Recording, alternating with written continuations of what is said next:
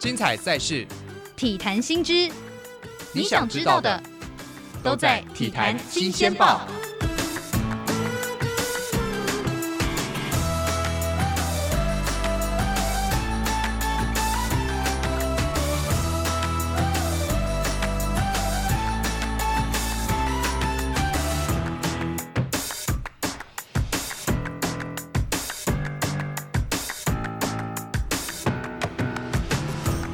迎回到第二个小时的午后汪正脸，我是 Elson。今天是星期二，星期二呢，我们就会有体坛新鲜报。坐在我对面的是中场休息的 EJ。Hello，Elson 好，大家好。是呢，其实我们去年呢最火热的一件事情就是奥运，那个是夏季奥运，对不对？对。那这一次呢，其实如果大家最近有在看新闻的话，嗯，赛前就吵得沸沸扬扬，但是不是吵赛事本身，在台湾都是吵一些花边新闻嘛，哈。这个冬季奥运这一次在北京举办了，听说这这次呢，里面还是有很多的这个有趣的事情，跟台湾有关系的。今天一就要来跟大家分享。对，这个你说的非常的正确。对，你现在也是体育通了。没有人关心这个赛事，大家都只关心花边新闻。对啊，这个其实因为冬季奥运的项目在台湾是比较冷门的。有哪一些项目？我们知道有冰跟冰雪有关系的吗？对，包括了这个大家可能比较常看到的滑雪啊、滑冰啊，还有一种比较特别的叫做冰壶。冰壶？对，壶就是水壶的壶。对，对，水壶的壶。那是什么？它会，它在一个很长很长的赛场，uh. 然后是平面的，然后它前面会有圈圈，嗯，你就是要把那个壶推到那个圈圈里面。哦，uh. 那你要怎么推呢？就是启动以后，两个人会在前面用用一个把子，嗯，把那个壶前面，因为壶一边往前走，对，然后你一边要刷前面的冰，去控制它的方向。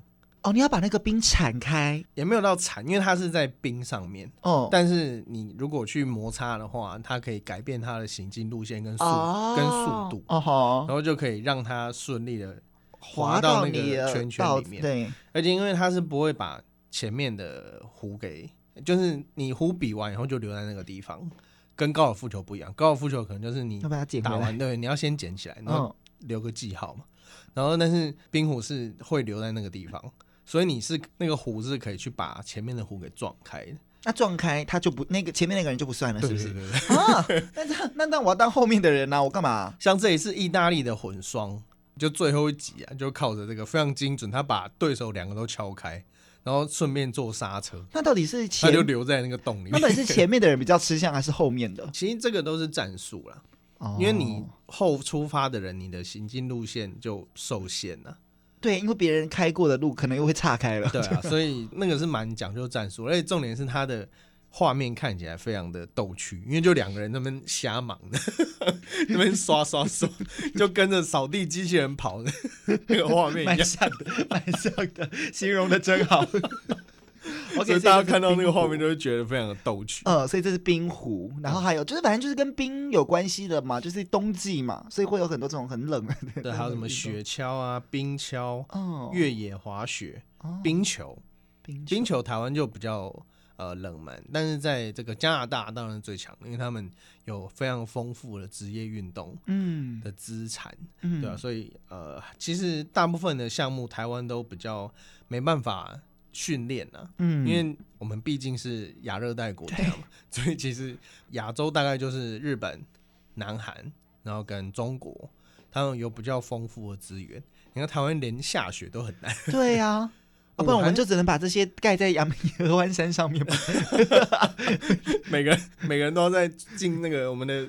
奥运村就是合欢山，我连雪都还没看过，所以哎、欸，我真的也没有哎，有啦，我有一次阳明山曾经有下过雪。啊，有，呃，我就我们以前读文化那边，曾经在前几年的时候有一次下过雪，看过一次，但那个雪说真的也不足以就是变成雪地，对，那个就像下雨。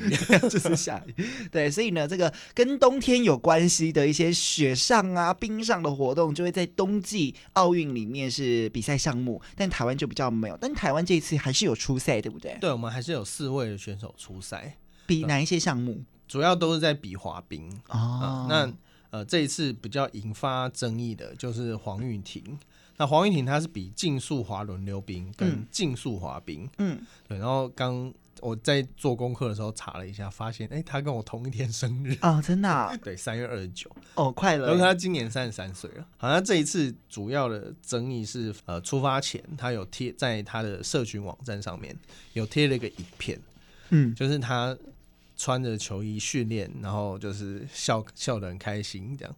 但是很正常啊，对，感觉一切都那么正常，但哪里怪怪的？哇，那么怪怪的，怪怪的，就是他 穿的衣服是中国队的衣服。那也安呢？对，那也安呢？保洁，你讲讲来。对，怎么会这样？怎么会穿着中国队的衣服呢？因为其实选手在出外比赛的时候，跟国外的球员培养出友谊是很正常不再正常不过的一件事。嗯，然后这一次是他们。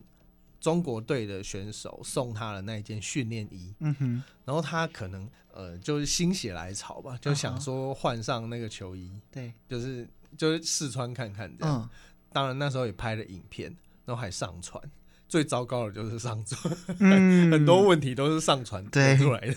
你不觉得最近大概这几年很多人这个做了比较不好的事情，然后竟然还上传网络，我会觉得很匪夷所思。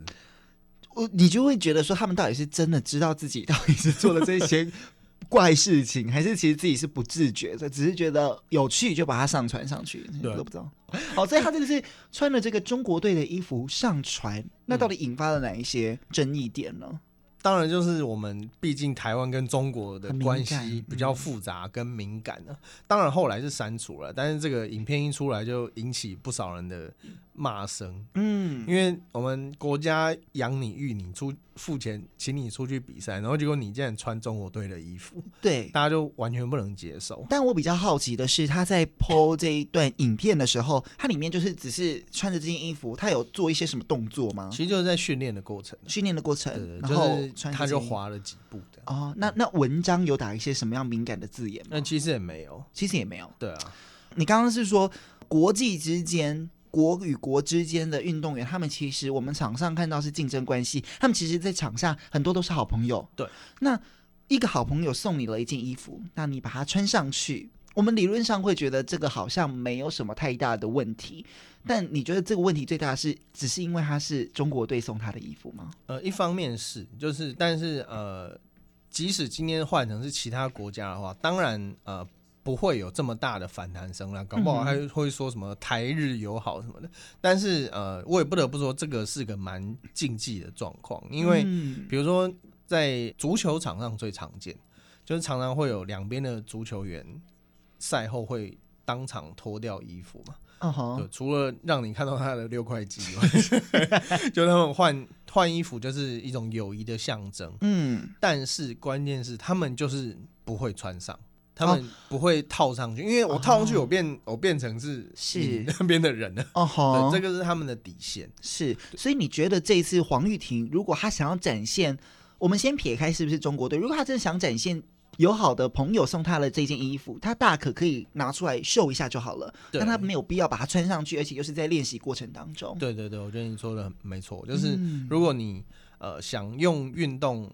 交朋友，我觉得这个都无所谓。嗯，但是你穿上去，然后而且还笑得花枝乱展，大家都没办法接受。嗯，而且又是在快要比赛是的时候，就真的是非常敏感。嗯嗯嗯。那当然，过去这个黄玉婷她本来就是比较粗枝大叶的选手，然后像这个之前他们出去比赛的时候，她也是呃自曝队友有。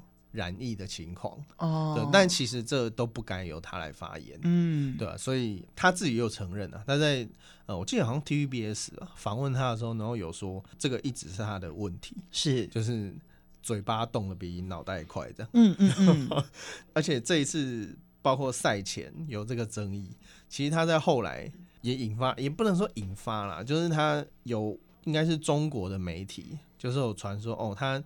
非常喜欢这个主场观众给他的欢呼，主场嘛，听着就很奇怪。你在北京说那个是你的主场，oh. 但其实这件事有一点穿凿附会，因为他黄玉婷是有解释说，那时候北京的记者是有问他说，呃，你有感受到观众热情的加油吗？然后他说有，然后你是不是感觉像在主场？然后他说好像是观众在帮我加油这样，然后所以媒体就把他。串在一起，就是说就 啊，这也不能怪他，他其实他意思就是说。呃，那一些观众给他的感受，让他觉得很像身在自自己的主场里面比赛的感觉。嗯、对啊，哦，OK。然后再加上，其实呃，最近也蛮多人在讨论说，像各种运动其实都有了，就是他们比如说会有 Nike 赞助啊，会有艾迪达赞助，会有 Puma 赞助这样。那他们彼此之间叫做竞品，嗯，竞争的品牌叫竞品。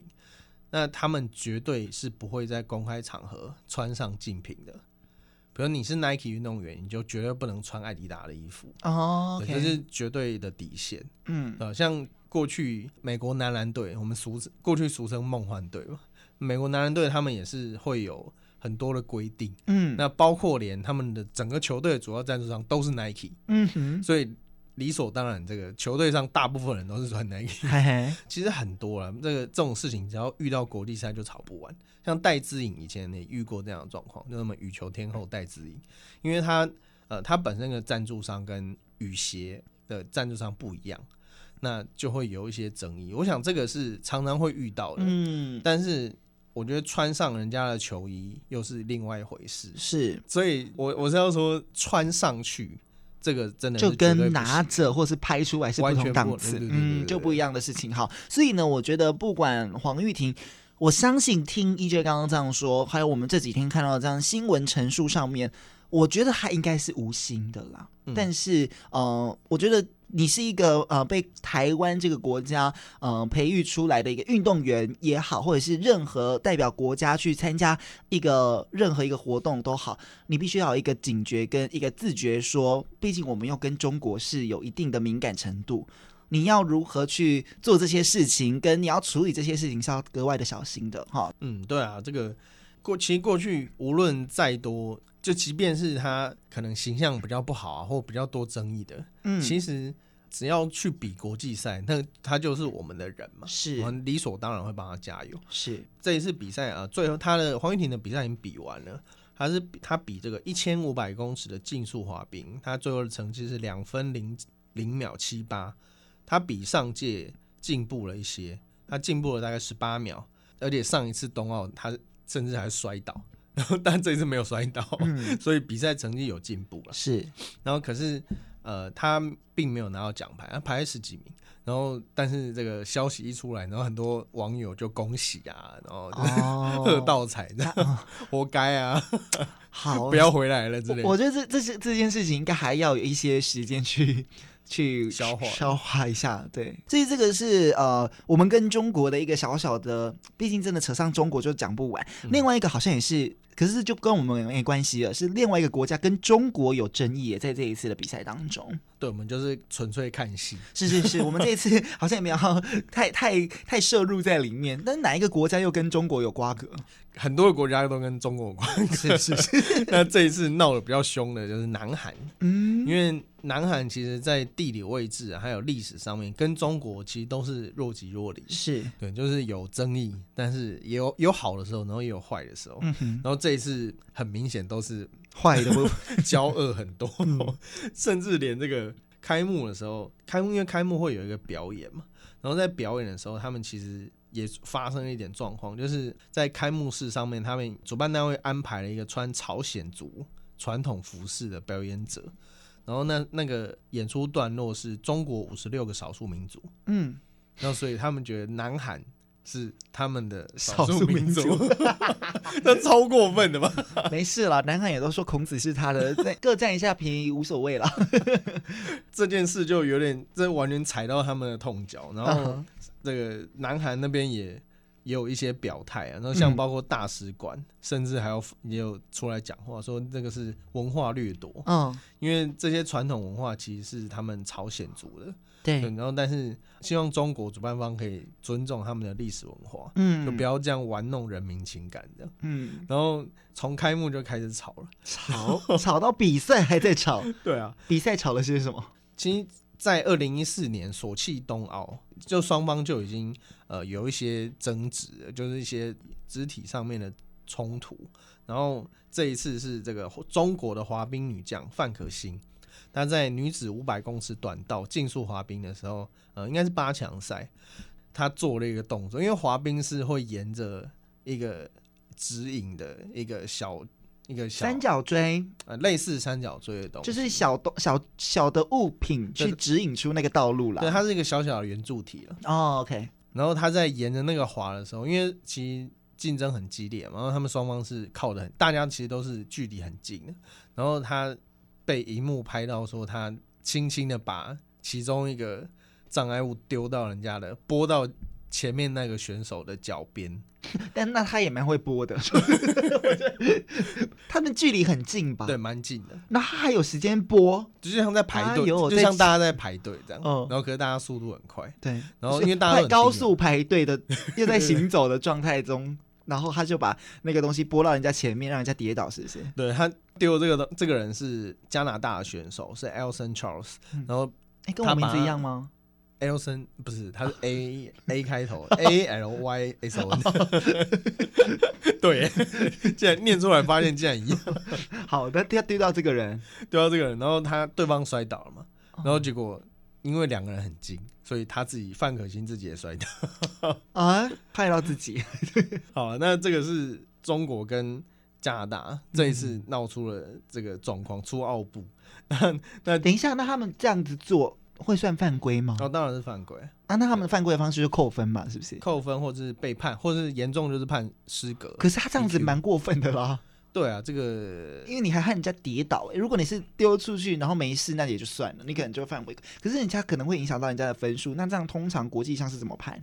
其实在这一次当然是直接判失格，但是呃，如果过去在一些没有。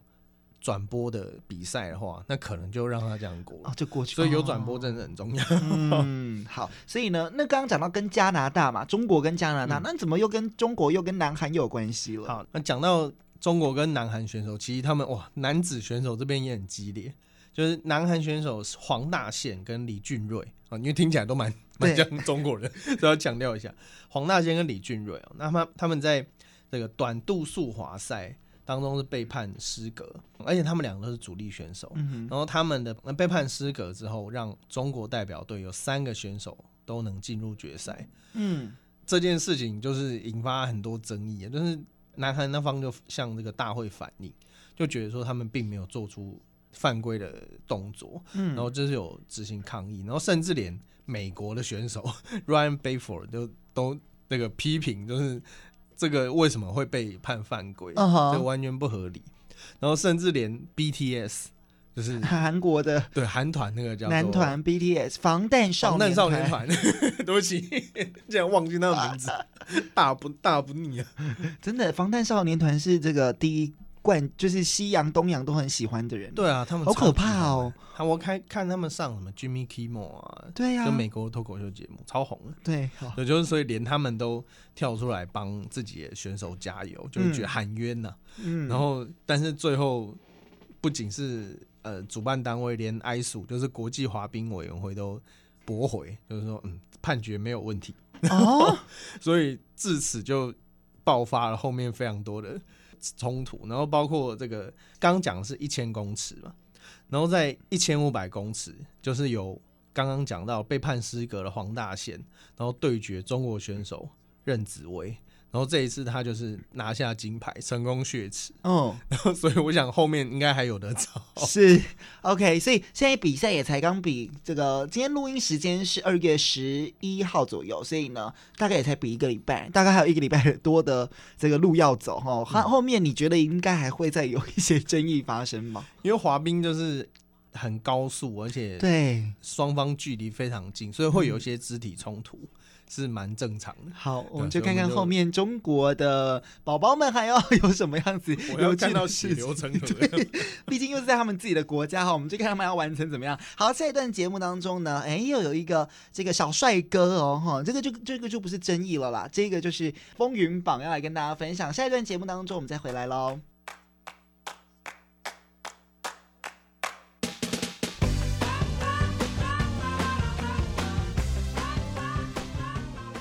好，欢迎回到第二段的体坛新鲜报，我是 Elson。刚刚在跟大家分享的是这个这一次北京冬奥有一些争议发生，包含了刚刚上一段好像都是在讲到中国跟人家的恩恩怨怨哈。哎，对，中国 中国以往都很常跟人家发生在体育上面，很常跟人家发生争执嘛。嗯，对，而且这一次因为在中国主办，嗯，那从因为这次又有很多防疫规定啊，对然后还有呃，其实不只是。亚洲选手，连欧美选手都蛮多抱怨这一次，无论是餐点啊，还是一些规划动线都很差。嗯，但是毕竟在中国嘛，大家也不大家也不方便说，小心一点哈，可能会被直接送往隔壁。okay, 好，所以呢，呃。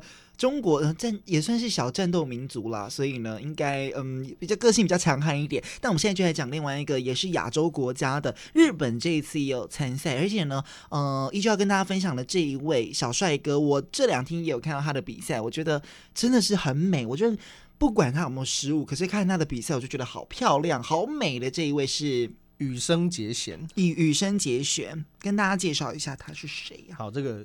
就算你不看滑冰，多多少少也听过他的名字。对，他不是歌手，听起来很像什么歌手？对对对，听起来很梦幻。他还不是艺名，而是本名。本名羽生结弦，他是出席都会做偶像。哎，他真的长得还蛮梦幻的耶。对对对对，就是我 baby face 花美男的感觉。他是做什么运动的？啊，他是花式滑冰的选手。那呃，这一次因为疫情的关系，然后还有他，因为他之前有些受伤，然后所以。他在赛前甚至根本没有人知道他到底会不会出赛哦，但是因为他是万众瞩目的嘛，他是三连霸，他要挑战这个九十四年来第一次的三连霸哦，他之前已经连拿两届的奥运金牌，嗯，然后大家都很期待他的出赛嘛。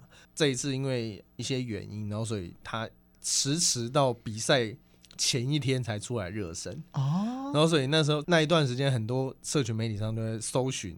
有一个 hashtag 就是寻找羽生结弦哦，羽生结弦出来了，我觉得他非常就大家万众瞩目的一个选手。嗯，那羽生他应该说他这辈子实在太多传奇的故事。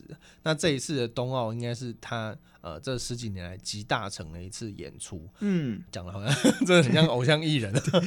好，那羽生结弦这个人非常特别，因为他是呃他过去在四岁的时候他就开始接触滑冰这个运动。哦，那是为什么？因为他跟我一样有气喘的问题，嗯，然后呃，他的父母希望他去学一点运动，就是加强自己的体魄，嗯，然后就选了滑冰这样，然后就高速哎，不会更气喘发作吗？我觉得，嗯，那你要一直喘呢，很晕呢。对啊，对啊，怎么会选一个滑冰啊？至少选一个竞走吧，或者是 就让他比较不会负荷这么大的啊。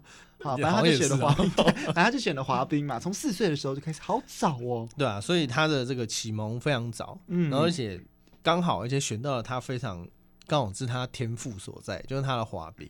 就像刚刚讲的，他的呃，他长得蛮娃娃脸的，对。然后，但是其实他呃内心跟他面容是完全不一样的。什么意思？他是非常 tough 的一个人。对自己很严格，对他对自己非常非常之严格，嗯，但是对外他又像一个日本人，嗯、就是非常谦卑有礼。好，那来说一下羽生结弦这一次北京冬奥的表现好了，他在这个四圈半失败嘛，对，然后再加上两次的摔倒，就是因为他尝试了两次，哦吼，那都没有完成。那最后因为有分短曲跟长曲曲目的曲，因为放他会放音乐嘛，那最后是长曲第三名。最后的总排名是第四名，所以他没有得到奖牌。嗯哼，但是他这个四周跳就是阿克塞尔四周跳四 A，是这个 ISU 国际滑冰协会认证的世界首例，在正式比赛中可以完成这个动作的人。哇塞！啊，所以非常了不起。但是他虽然没有得牌，但是他挑战了世界第一次的这个壮举。所以你说他失败吗？其实也没有。那、啊、如果是你，你会怎么选？因为他如果这一次没有做这个动作的话，你觉得他有可能得牌吗？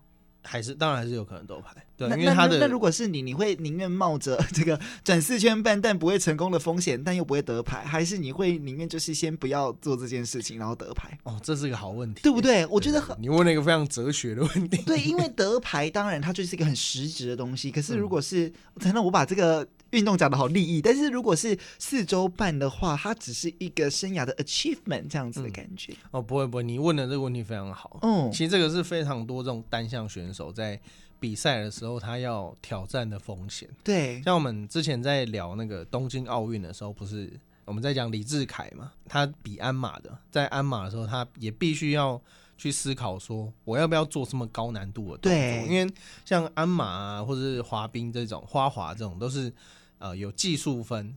跟嗯有技术分，然后跟完成分，所以所以他你的意思是说，他如果做出了这个高难度动作，他当然加的分很高，嗯，是吧？对啊，就是去拼那个可能性嘛。嗯，当然，因为放眼全世界，几乎没有什么国家跟我们一样，这个国家奖金给的这么高的。啊、我们好像排世界第二名。哇塞，那第一名是谁？我记得好像新加坡吧。哦，都是亚洲国家哎。对。就我们是非常非常高额的奖金，是我们的奥运奖金两千万嘛，所以不要再说我们对体育提那个运动员不好了啦。应该说某一个部分啊，某一个部分蛮好的。这是大灾问，因为我们给顶尖的选手很好的待遇，可是我们底层的人却很可就没有平均的部分。啊、像日本，他们就是比较平均，他们把应该发展的金额放在应该应该去发展的地方。Uh huh. 那羽生结弦他就是。从出道就是非常受到大家喜爱，嗯，那除了刚刚有讲说他很谦卑，嗯、哦，还有一个谦卑的小故事，谦卑再谦卑，因为像这种比赛，他们的采访的地方，我们之前有聊到叫做 Mix Zone，就是混合采访区，嗯，选手一定要从那边经过，嗯哼，他有一次看到呃有其他国家的选手在接受访问的时候，可是他想要过去啊，然后他又不想要穿穿镜头，然后所以。他趴在地上爬过去，贵为世界最强的花滑选手羽生结弦，他竟然趴在地上，就为了不要造成别人的困扰。Oh my god，是不是很不可思议？很不可思议，非常不可思议。因为我们顶多就是啊，等一下，不好意思，或是等一下，嘿，但是他愿意。放下身段，那所以他是一个很很有礼貌、很很很有礼的一个人嘛，很日本式的一个男小男生。对，他是呃，他的内心其实非常的不日本人，因为他太强悍了。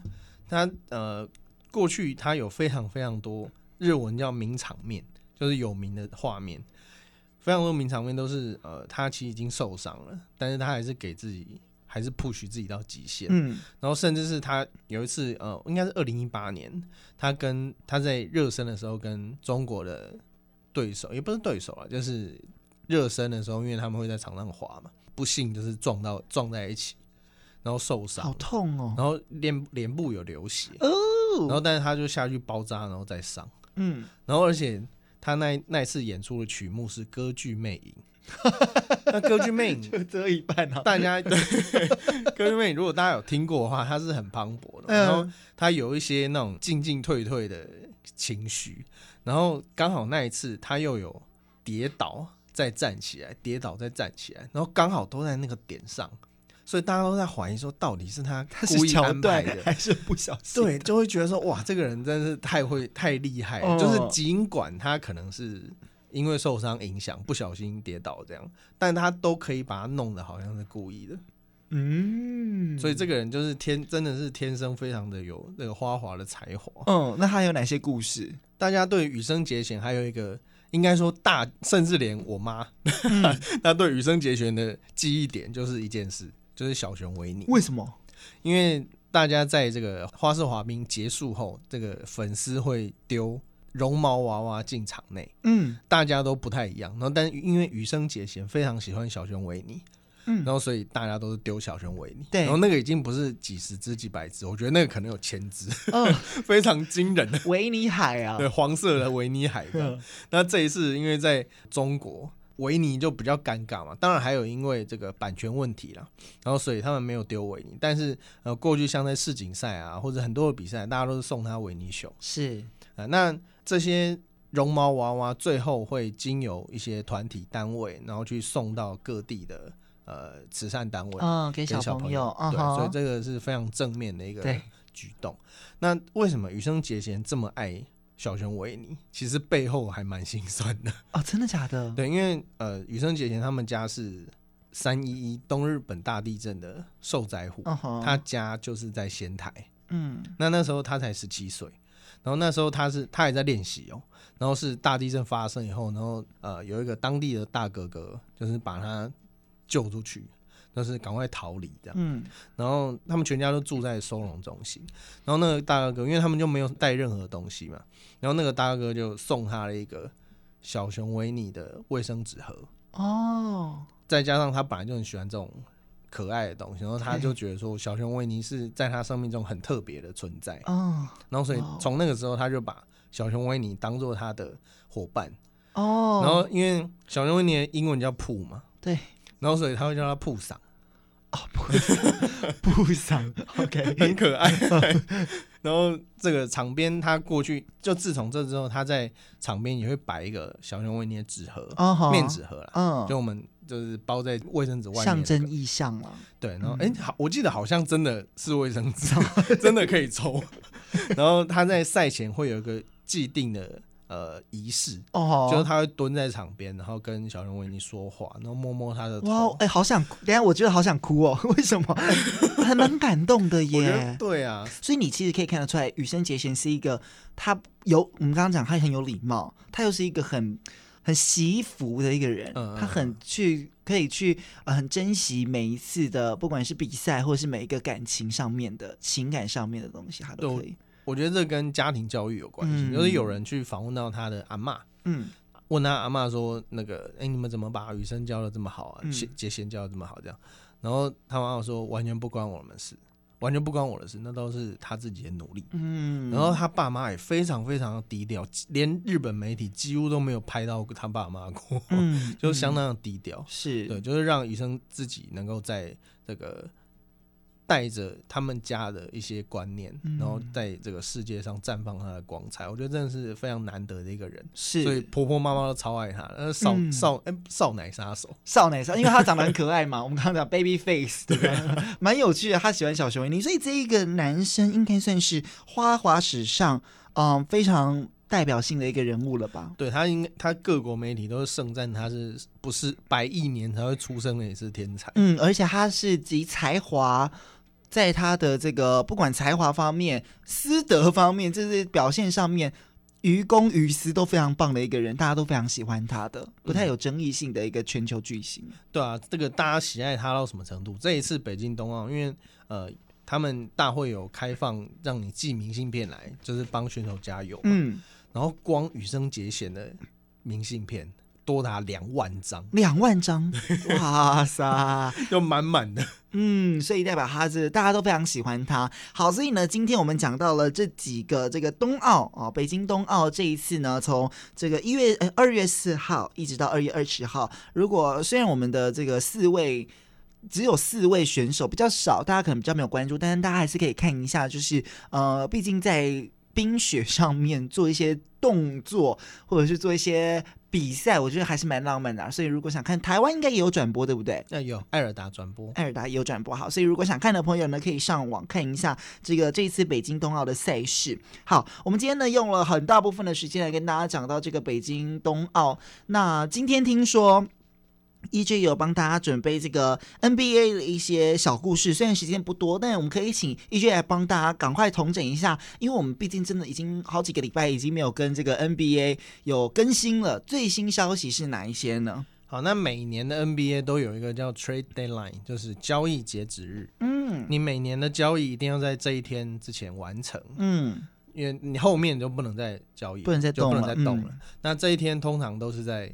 他们的美东时间下午三点，嗯，那也就是我们台湾时间的凌晨四点钟。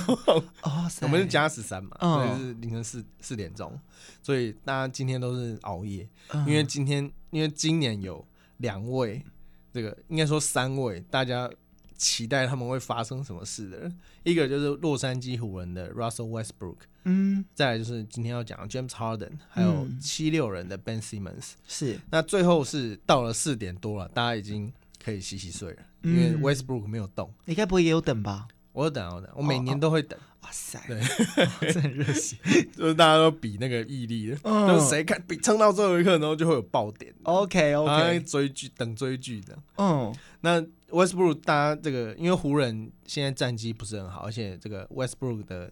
状况也很也很糟，而且跟球队处的不太好，嗯，所以大家都很希望他被交易掉，这样，那最后是没有成真啊。那但是呢，另外一边就更精彩了，就是布鲁克林篮网的大胡子 James Harden 跟七六人的 Ben Simmons 他们互换互换东家，就是 Harden 去了费城七六人，嗯，那 Ben Simmons 转战到了布鲁克林篮网。嗯，那这次交易很特别，应该说最受大家备受大家瞩目，因为原原因除了是 James Harden 跟 Simmons 这两个人都是超级巨星以外，嗯、那 Simmons 因为这几年跟七六人处的也不太好，所以他今年是拒绝出赛。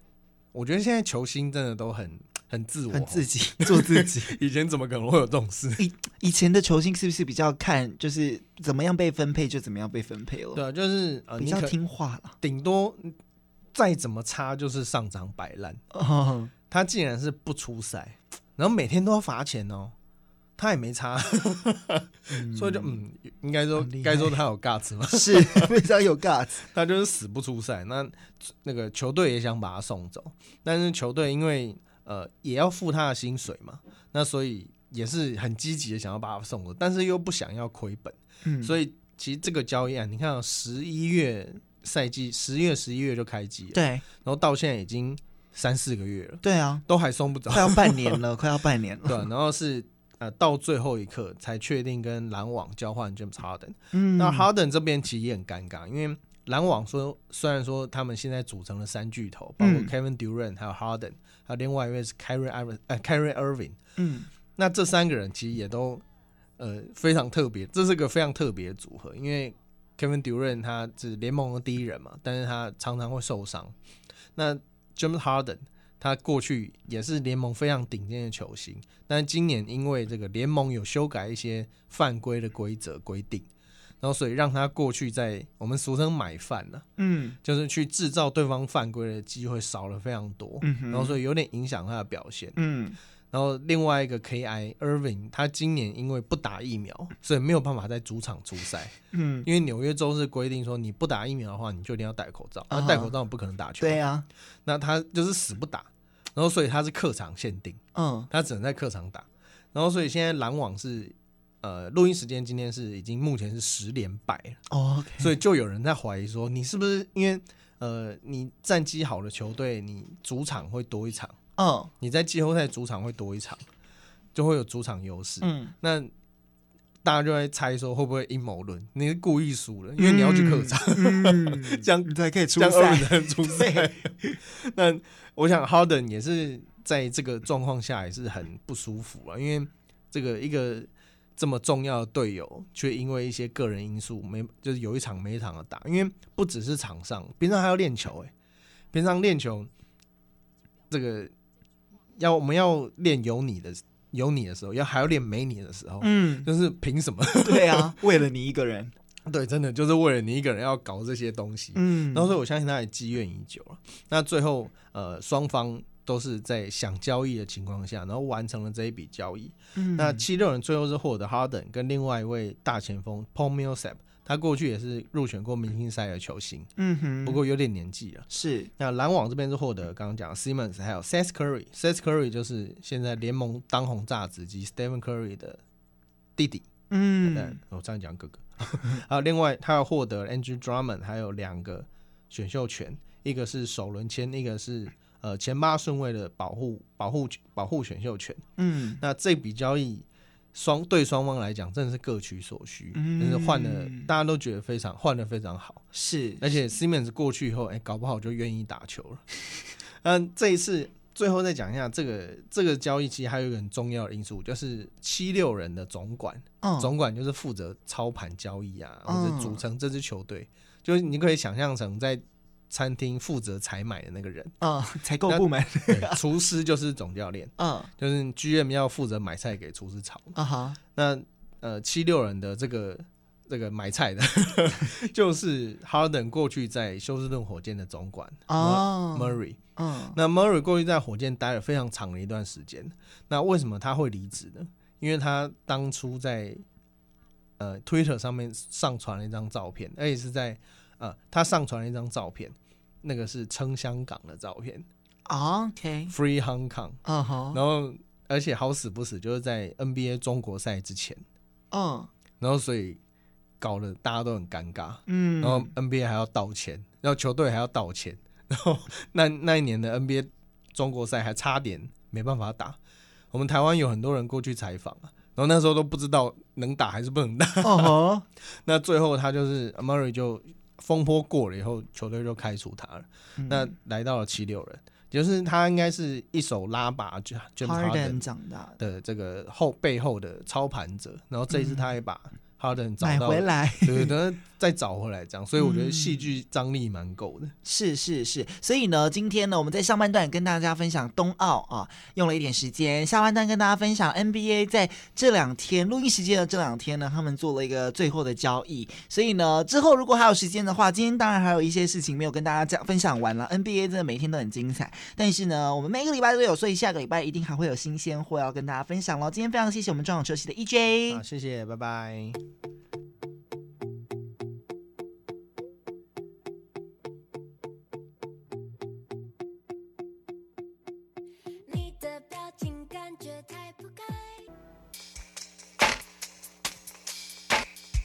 收听台北广播电台 FM 九三点一 AM 一一三四，让你的心情嗨起来。大家好，我是陈林九。